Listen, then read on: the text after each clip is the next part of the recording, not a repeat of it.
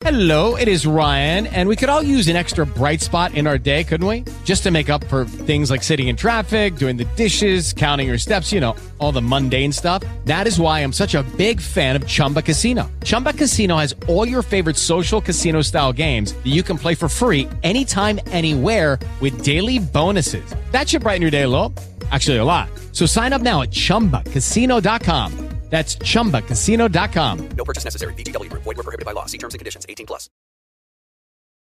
Il professor Enrico Gori, alla mia destra, docente dell'Università di Udine, con il quale la Regione Lombardia, lo dicevamo prima, ha una stretta collaborazione, si è occupato da sempre dell'analisi e della valutazione delle conoscenze di base nel nostro sistema di FP, ci spiegherà invece il metodo che utilizza e quali obiettivi coglie questo metodo, dandoci anche il quadro delle analisi sugli esiti dei test 2008-2009. Adesso cedo la parola al professor Enrico Gori con il quale abbiamo, come dicevo all'inizio, una, una, stretta collaborazione. Vediamo qual è il metodo che utilizza e quali obiettivi coglie questo metodo, anche perché ovviamente è stato detto all'inizio, oggi eh, è la giornata in cui si consegnano i risultati di, una, di un'analisi statistica dalle prove eh, che dura ormai, ormai da tempo.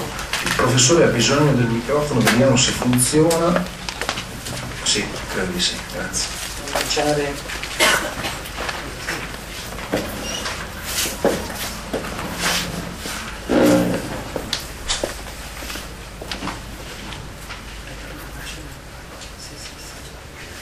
Va bene, allora vediamo un po'. Allora, una veloce sintesi dell'impostazione eh, generale della ricerca. Cosa si misura? Dalla teoria del capitale umano si sa che una parte fondamentale del capitale umano è costituita da conoscenze e competenze nelle discipline di base, quindi per esempio matematica, lingua italiana, eccetera, e dalle conoscenze e competenze di tipo specialistico e professionale.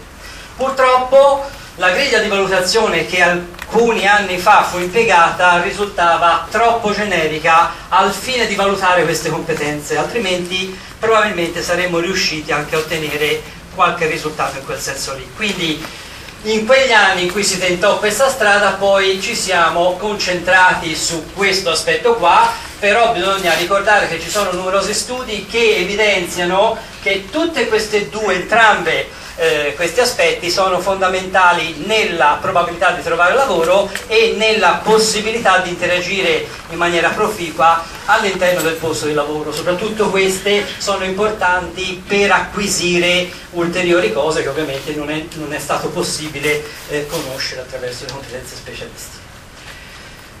Seconda cosa, quindi quella, quel primo aspetto è un dato di fatto e credo che non ci si dimenticherà delle competenze specialistiche, prima o poi si arriverà a misurare anche quelle. Come si misura? Anche su questo eh, ormai siamo arrivati al punto che certe eh, eh, ricerche internazionali come TIMS e PISA hanno evidenziato che certe metodologie statistiche oggettive costituiscono lo standard per ottenere delle misure che, hanno, che abbiano un, un significato oggettivo. Per quanto riguarda test a risposta multipla con correzione automatica si utilizza il modello di Rush cosiddetto a due parametri dove qui abbiamo la probabilità che lo studente n incontrando l'item o la domanda i risponda correttamente. Qui parlo di confronto perché eh, quando noi prendiamo uno studente e lo mettiamo a fare un test eh, è sempre un confronto fra le sue abilità e la difficoltà di quello con cui è messo a confronto. Quello che noi misuriamo spesso, risultato positivo e negativo, è semplicemente un confronto, come quando mettiamo un peso su una bilancia e dall'altra parte mettiamo dei pesi, quello è un confronto, ma non è una misura, è solo un confronto. Quindi la probabilità che il confronto fra lo studente N che viene sottoposta a confronto con eh, l'item I, la domanda I risulti positivo, uno significa positivo, questa probabilità si fa dipendere dalla sua abilità e dalla difficoltà di quello diciamo, che è l'item a cui viene sottoposto. Quando invece abbiamo testa risposta aperta con correzione da parte di valutatori c'è una versione un pochino più complicata del modello che dice che la probabilità che lo studente n messo a confronto con l'item i, con la domanda i, che a sua volta viene valutata dal valutatore j, la probabilità che da questo confronto risulti che lui prenda un voto k dipende dall'abilità dello studente, dalla difficoltà dell'item, dalla difficoltà a raggiungere il livello K e dalla severità del giudice, manica larga o manica stretta. Questa è una cosa che intuiamo tutti, no? Quindi questi sono i due modelli fondamentali che, che si sono utilizzati nell'analisi delle, eh, delle domande eh, di cui, da cui era costituito il test che ci veniva diciamo, data l'opportunità di utilizzare. Allora, questi modelli sono fondamentali perché consentono di selezionare gli item, perché con degli indici particolari si vede se l'item ha un senso. Non voglio stare a fare esempi, li potete trovare, ma ci sono degli esempi classici, tipo quante altezze ha un triangolo, eh, la famosa, non so se qualcuno conosce quella storia lì, una domanda de, dell'invalsi di tanti anni fa e il modello di Rush metteva in evidenza che era una domanda che non poteva stare in piedi, perché l'altezza c'è il problema, se uno la intende come misura, allora un triangolo equilatero ha una sola altezza, se la intende come segmento ce ne può avere tre. Quindi quando si va a valutare come mai il modello di Rush ci dice che un item è strano, guardando bene si capisce perché è strano e, e, e lo si toglie. Ora non voglio stare a... L'altra cosa importante è che il modello di Rush consente di esprimere abilità dello studente e difficoltà degli item sulla stessa scala di misura.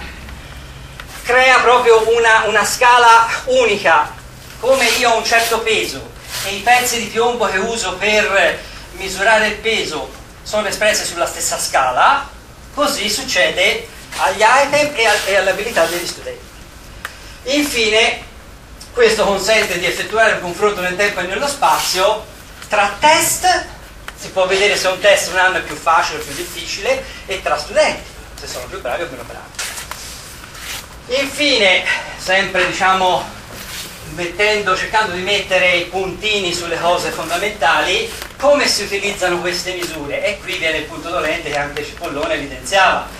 Perché si devono fare misure, per esempio, si devono fare misure di stato, quanto so a un certo momento o quanto diciamo è accresciuta la mia conoscenza. Qui ci dibattiamo sempre, no?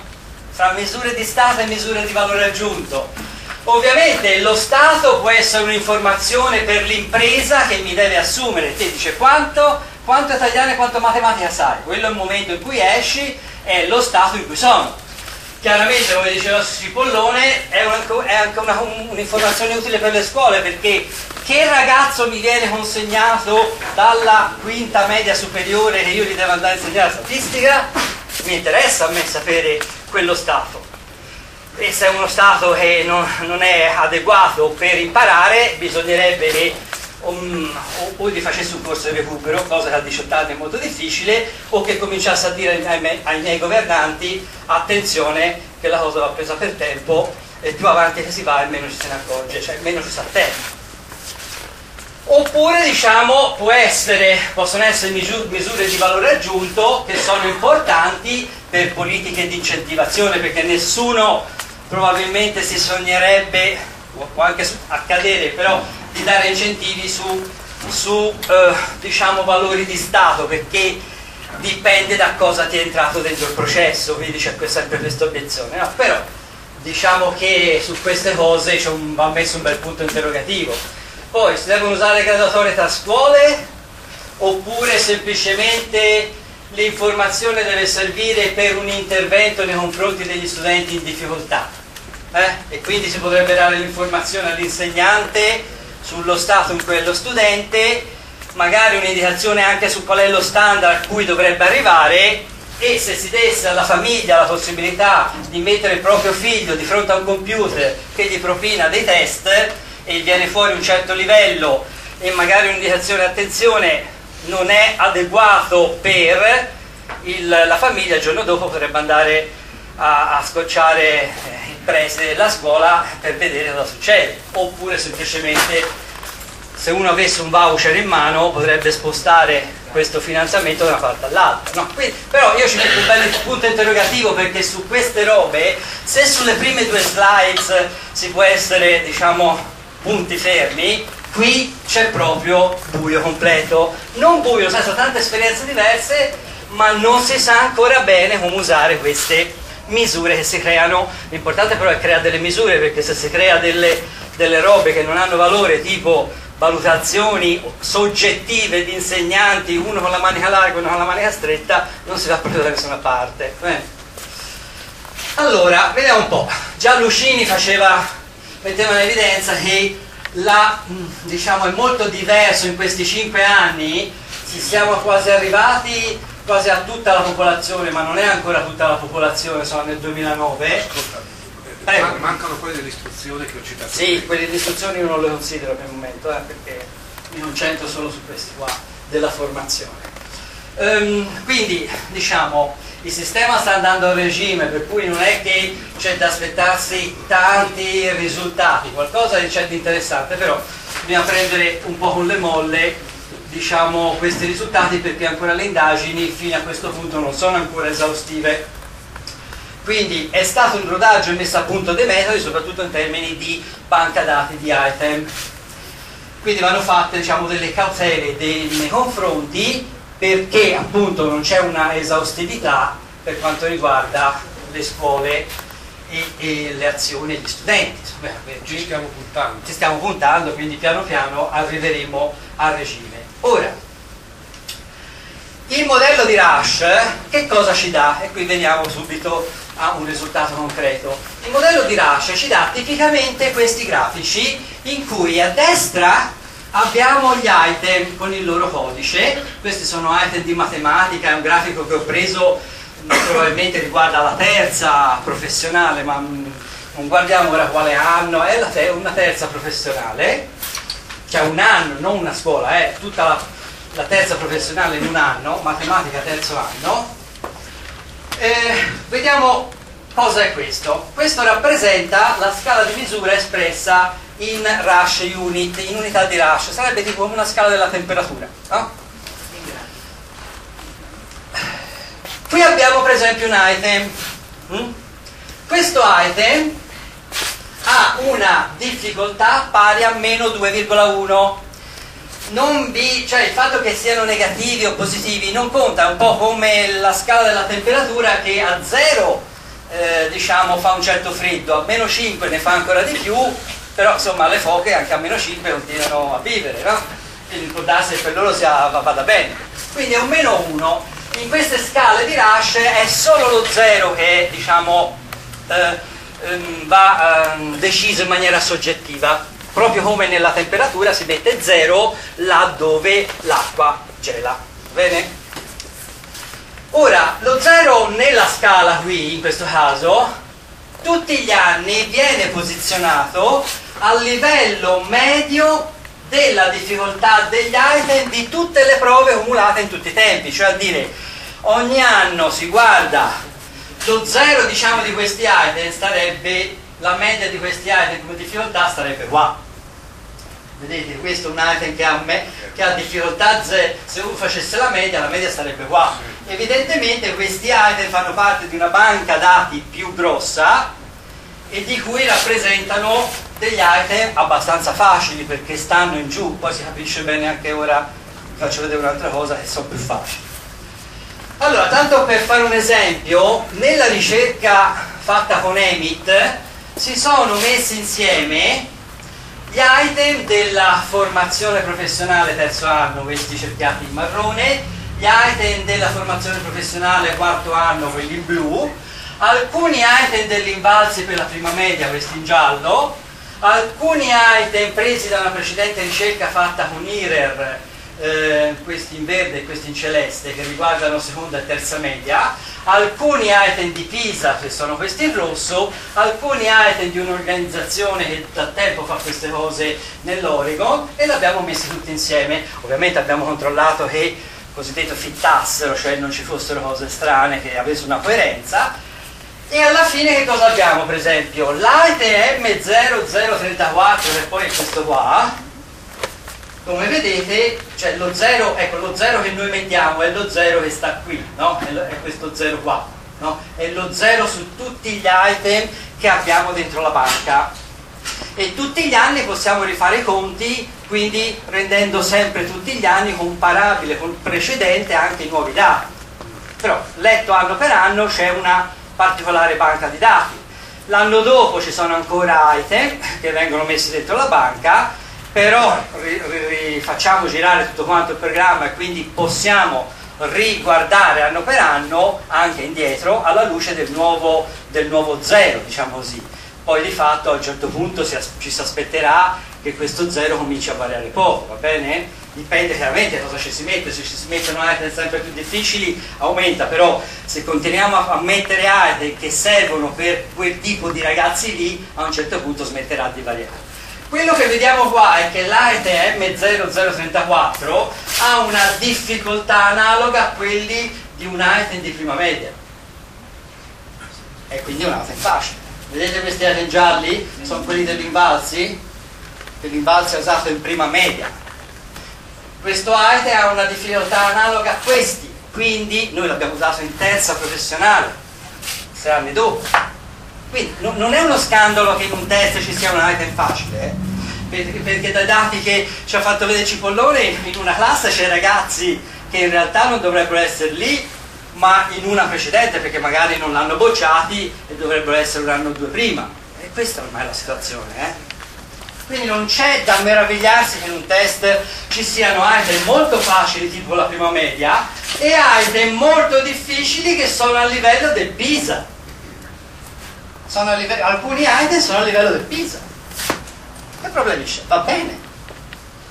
Ai fini del monitoraggio della valutazione oggettiva va bene, poi ai fini del rilascio della... della non voglio entrarci, ma l'ha detto Lucini che abbiamo presi questi perché non volevamo caricare le scuole di un'altra fase di monitoraggio. Mm? Quindi ora bisogna vedere come conciliare queste cose, no? Quindi abbiamo chiarito un po' questo zero e questa scala. Qui abbiamo le abilità degli studenti, quindi questi asterischi significa che ogni asterisco, ogni asterisco e sono 12 studenti, una dozzina di studenti, per esempio qui in questo grafico.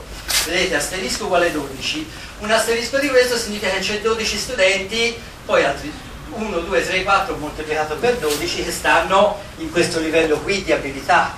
Quindi questi sono gli studenti molto bravi e questi gli studenti che sono meno bravi, che sono in grado di rispondere soltanto a domande che sono grosso modo domande che l'Invalsi ha fatto per esempio per la prima media. Questo è il concetto, va bene? Ora quello che si deve dire è che siccome ci sono pochi item che sono diciamo adeguati a misurare questi studenti, come se io andassi a misurare il mio peso portandomi dietro pesettini da 10 kg, purtroppo sono circa 80, alla fine non riesco a misurarli, no? se porto soltanto dei pesi da 10 o 20 kg. Qui non siamo stati in grado di eh, formulare, per esempio in questo caso, degli item che siano stati alla- all'altezza dell'abilità di questi studenti. Ora c'è da dire, avete visto i numeri sulla partecipazione, i primi anni in queste cose partecipano sempre generalmente più bravi. Le scuole più brave sono quelle che cominciano a partecipare sempre prima, no? Queste cose qua. Quindi non c'è da meravigliarsi che il test sia stato pensato per una popolazione un pochino di livello inferiore, però il monitoraggio che stiamo facendo abbiamo messo in evidenza che quelli che hanno partecipato al monitoraggio erano più bravi. In pratica è successo così, infatti quest'anno, il 2009, che, so, che hanno partecipato più persone, più, più studenti, c'è stato un calo degli apprendimenti notevole, ma era un, solo, un problema solo di autoselezione di chi partecipava. Quindi questo che cosa ci obbliga? Ci obbliga a usare le mediane per la sintesi dei dati, perché io non sono in grado di sapere quanto è bravo questi, questi ragazzi qua, non sono in grado di sapere quanto.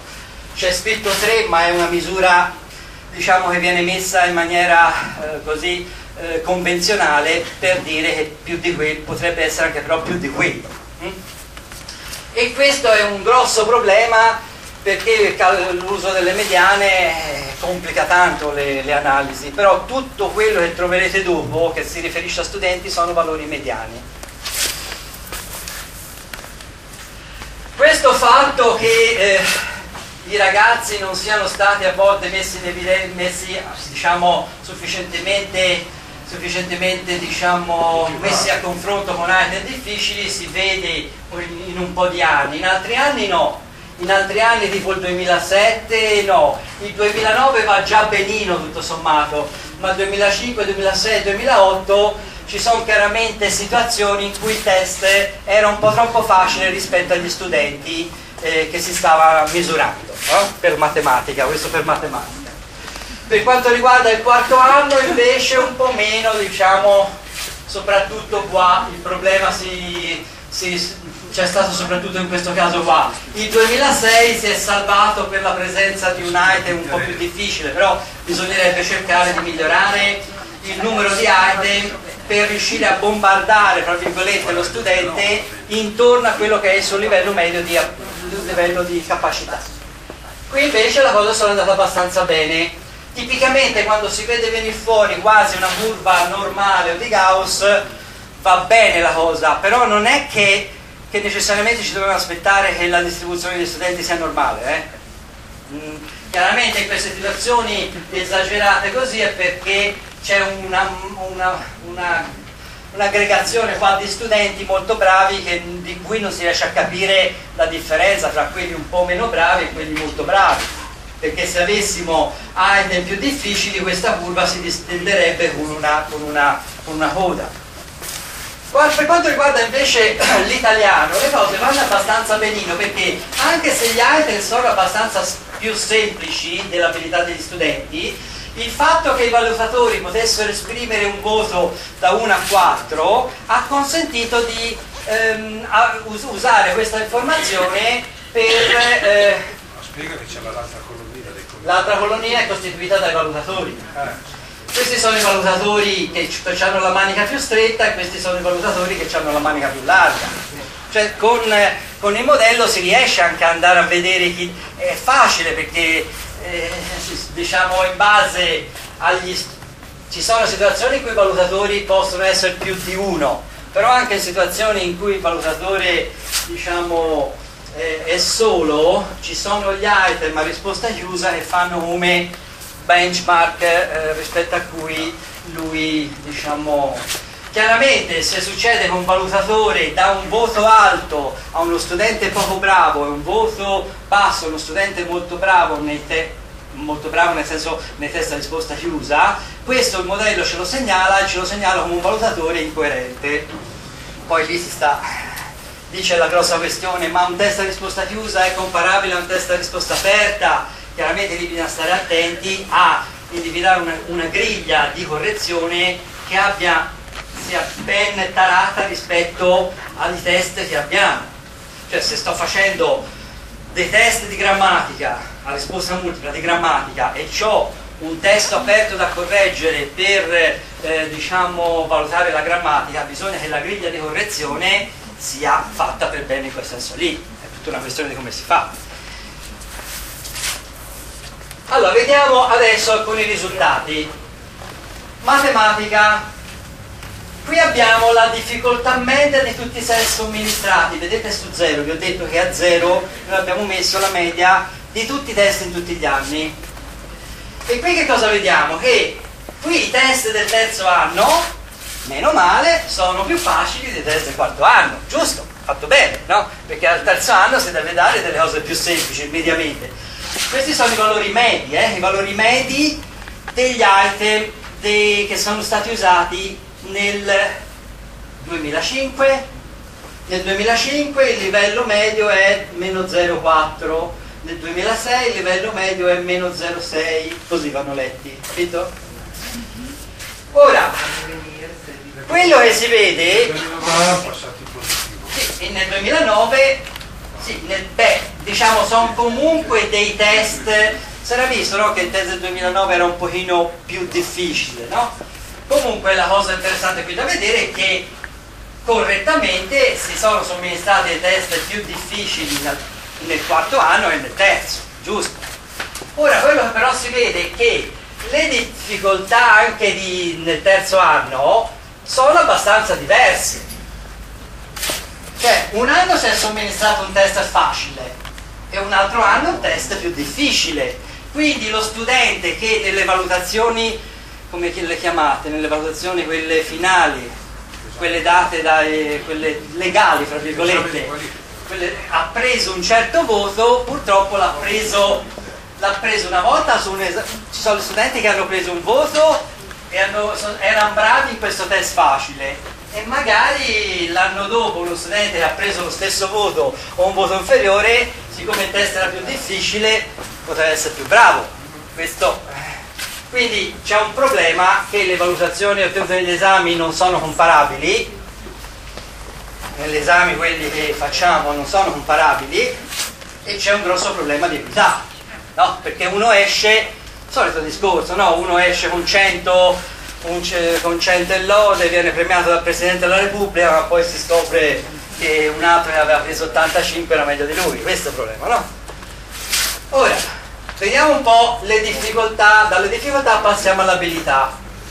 Questi sono valori mediani, questi erano valori medi, questi invece sono valori mediani perché abbiamo quel problema degli studenti che hanno risposto bene a tutto che non siamo in grado di... Allora, qui abbiamo gli studenti del terzo anno e qui abbiamo gli studenti del quarto anno. Cosa si può dire? Le popolazioni abbiamo già visto non sono comparabili perché qui c'erano 2000 persone e qui si arriva già a 7000, sono universi completamente diversi. Però per esempio si può dire che questi 4.508 studenti del 2006 al terzo anno in- ne ritroviamo poi so- soltanto 660 l'anno dopo al quarto e come vedete ne sanno di più di questi del terzo, meno male, no? Chiaramente ora poi vi farò vedere anche una comparazione che compara proprio soltanto quelli che sono passati da un anno all'altro. Qui, qui ci sono 4.500 studenti in cui magari ci sono anche istituti che hanno partecipato, che si sono aggiunti, cioè la situazione è difficilmente, però quello che si vede, c'è certi risultati di regolarità li osserviamo, cioè, la cos- cioè, per capire che le misure che stiamo facendo sono buone eh, in statistica, per vedere se una cosa può stare in piedi, cosa si fa? Si guarda se certe cose dovrebbero tornare, tornano veramente, no? Perché se non tornano è un problema. C'è chi li fa tornare, eh? Però io non sono di quelli. Allora, quell'altra cosa che si vede è che mediamente gli studenti del terzo hanno competenze minori di quelle del quarto, perché grosso modo le competenze degli studenti de- del terzo anno sono queste e quelle degli studenti del quarto, sempre facendo una media fra questi quattro, possono essere queste qua. E quello che si vede e questa è la cosa bellissima che dà rispetto a, a qualsiasi altro metodo il modello, questa differenza è una differenza che ha un senso fisico, come eh, da qui a qua c'è 10 cm di più.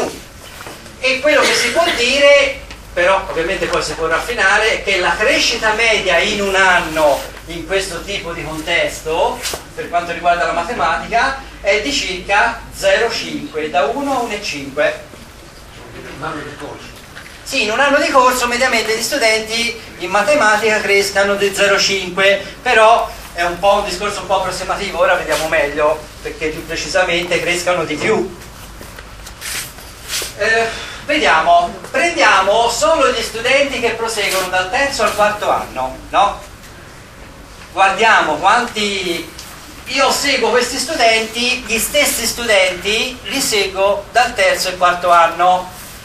Purtroppo avevamo soltanto nome e cognome, da quest'anno ci sarà anche il codice fiscale e per esempio nel- in quest'anno qui mi sono ritrovato soltanto 44 persone perché magari i certi cognomi erano scritti in maiuscolo e l'anno prima in minuscolo non c'è verso di riconnetterli, no?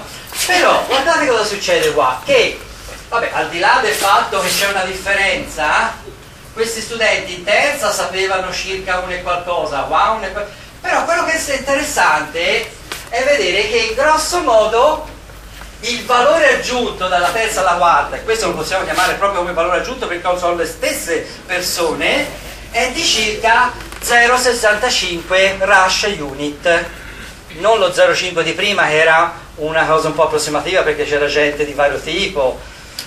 Qui sono le stesse persone, no? E quindi su questi tre anni abbiamo questa anche costanza proprio della crescita.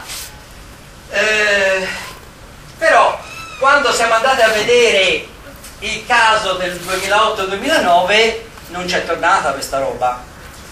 Non c'è tornata questa roba e diciamo come vedete c'è anche una grossa differenza in termini di numeri. Allora abbiamo cercato di vedere come mai e per, ogni, per ciascuno di questi 820 studenti siamo andati a fare un test per vedere se c'era una diminuzione effettiva degli apprendimenti di matematica, un'invarianza, una crescita, facendo un test statistico. E per la maggioranza possiamo dire che sostanzialmente c'è un'invarianza.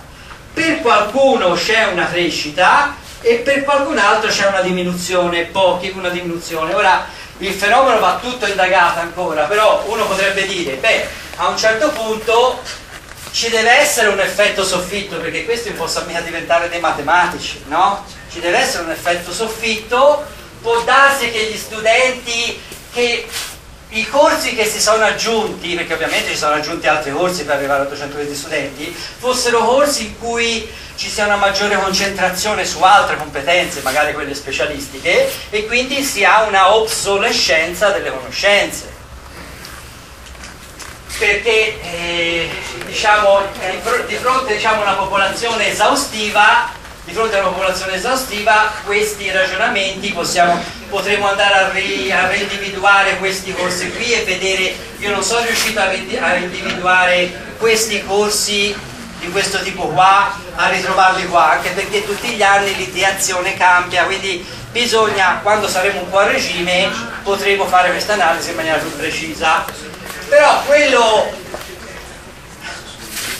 quello che diciamo si può dire, quello che si può dire è che, per esempio, qui ho preso gli studenti che proseguono dal terzo al quarto, che sono questi qua, e poi tutti gli studenti e questi sono i, i valori medi in matematica, cioè gli studenti che proseguono nel 2005 hanno questo livello di matematica 1,1, tutti quanti invece 0,75. Quello in pratica che si vede è che gli studenti più bravi tendono a proseguire gli studi. Salvo in questa situazione qua, no? però questi sono gli studenti che proseguono e come vedete sono generalmente più bravi della media. No? e quindi questo ci fa, è una conferma di quello che si sa sulla teoria del capitale umano, cioè il capitale umano è qualcosa che accumuli e che ti dà la possibilità di poter andare a accumulare ancora. Andiamo a vedere per esempio invece per l'italiano, stessa cosa, questo è il livello 0, poi abbiamo i test eh, del terzo anno generalmente più facili e il quarto generalmente più difficile anche se non sempre perché per l'italiano è una cosa un pochino de più delicata. C'è una, una, sorta io mi sono fatto l'idea che c'è una, una, sorta di saturazione delle conoscenze a un certo punto anche perché probabilmente è più la televisione e i giornali che, che influiscono su certe cose che non l'insegnante no? perché questi erano test di grammatica e, e di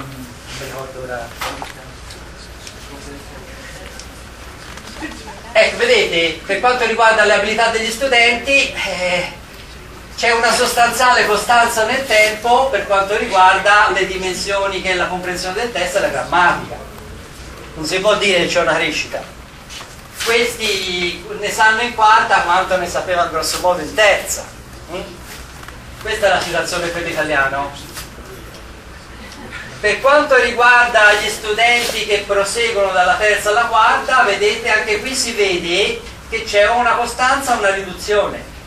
Quindi per l'italiano ancora di più ci deve essere un effetto soffitto, come dire la grammatica e la comprensione del testo a quell'età la devi aver già conosciuta e, e magari andando avanti, se a me mi chiedete cos'è un avverbio, io comincio ad essere un po' di difficoltà, però ero uno dei più bravini in italiano.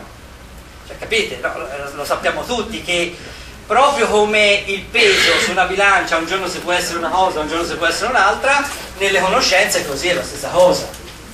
E questo, eh, e questo fa riflettere perché il valore legale di un titolo resta costante, ma quello effettivo può diminuire, no? Vabbè, quindi andiamo un po' veloci, anche in questo caso si vede che gli studenti più bravi in italiano tendono a proseguire, tendono a proseguire gli studi. E dal 2008, vado veloce perché mi sembra di avere già... Dal 2008 diciamo, abbiamo anche informazioni per area professionale e provincia, va bene? e eh, diciamo che non si rilevano per il momento delle regolarità, settori e province che sono costantemente sopra o costantemente sotto, così so, se si andasse a vedere le graduatorie, le graduatorie sono delle robe molto ballerine e quindi soltanto avendo pazienza di aspettare nel tempo si può vedere se c'è delle regolarità, però io non so neanche se valga la pena, sinceramente,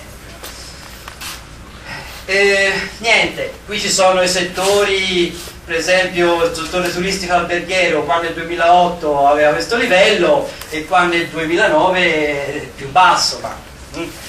Questa, andando velocemente alla fine, questo tipo di informazione non rappresenta una misura di efficacia delle scuole, secondo me è semplicemente un'informazione per chi deve assumere gli studenti che arrivano da lì o per le scuole in cui vanno a finire quegli studenti lì. Questo serve, no? Se uno volesse invece una misura di valore aggiunto, tipo quella che è stata misurata nella ricerca di alcuni anni fa, sempre qui in Lombardia, in cui abbiamo analizzato certi tratti, per esempio per questo tratto qui che rappresenta dalla prima media inferiore alla seconda media inferiore, scusate se io uso sempre uso i vecchi termini perché non mi ci... Quando qualcuno ha detto secondaria di secondo grado mi sono trovato in crisi, non riuscivo a capire cos'era. Ho dovuto imparare. Eh no, io mi sono rifiutato. Quindi questa è la vecchia scuola media, prima media, seconda media. le prove davanti allo specchio. Eh, prima media, seconda media, per esempio misurando prima e dopo, cosa che si può, si può trovare per esempio questa classe in cui gli studenti partono da sotto la media e arrivano molto sopra la media e quindi rappresentano diciamo, la classe in cui c'è maggiore crescita e studenti come questi in cui diciamo, la crescita è molto inferiore. Allora questi cominciano ad essere, se fatto un, uno, due, tre anni si confermasse sempre così, allora sarei anch'io diciamo, portata a dire vabbè agganciamoci degli incentivi a questi indicatori, ma a altri indicatori no, assolutamente no. Eh, la prospettiva può essere quella di cominciare ad andare a, a, proprio attraverso il fatto di avere modelli di RACE che, che danno la possibilità di agganciare item nel tempo, andare a costruire delle curve di crescita di questo tipo e vedere una scuola come si colloca, no? per esempio chiaramente una scuola di questo genere che, in cui entrano bambini sopra la media e escono sotto la media, dovrebbe essere una scuola che i genitori, anche se questa scuola è una scuola di eccellenza nel nome, ma di fatto non dovrebbe andare diciamo, molto lontano. No?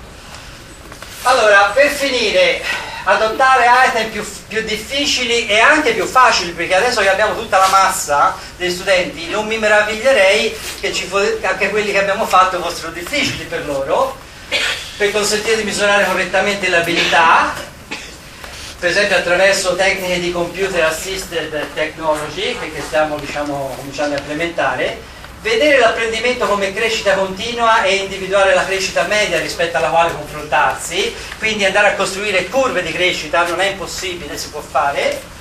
In questo senso abbiamo già visto che è partito il monitoraggio delle razze prime e quindi è possibile in prospettiva andare a fare un ragionamento di questo genere. Il futuribile, iniziare a mettere in relazione i risultati degli esami finali con il successo lavora lavorativo e la continuazione degli studi. Cioè tutte le analisi di follow up lavorativo gli manca una variabile fondamentale nei modelli di regressione, cioè quanto sapevano all'uscita. Ed è importante che il corso di formazione lo sappia perché deve imparare a dare valore a quella roba là, perché siccome si sa che ha un effetto, Cominciare a misurarlo significa dire guarda se perdi tempo sull'italiano sulla matematica non è che stai perdendo tempo perché quello è uno dei fattori che gli ha fatto trovare lavoro, il premio l'hai ottenuto anche per quello.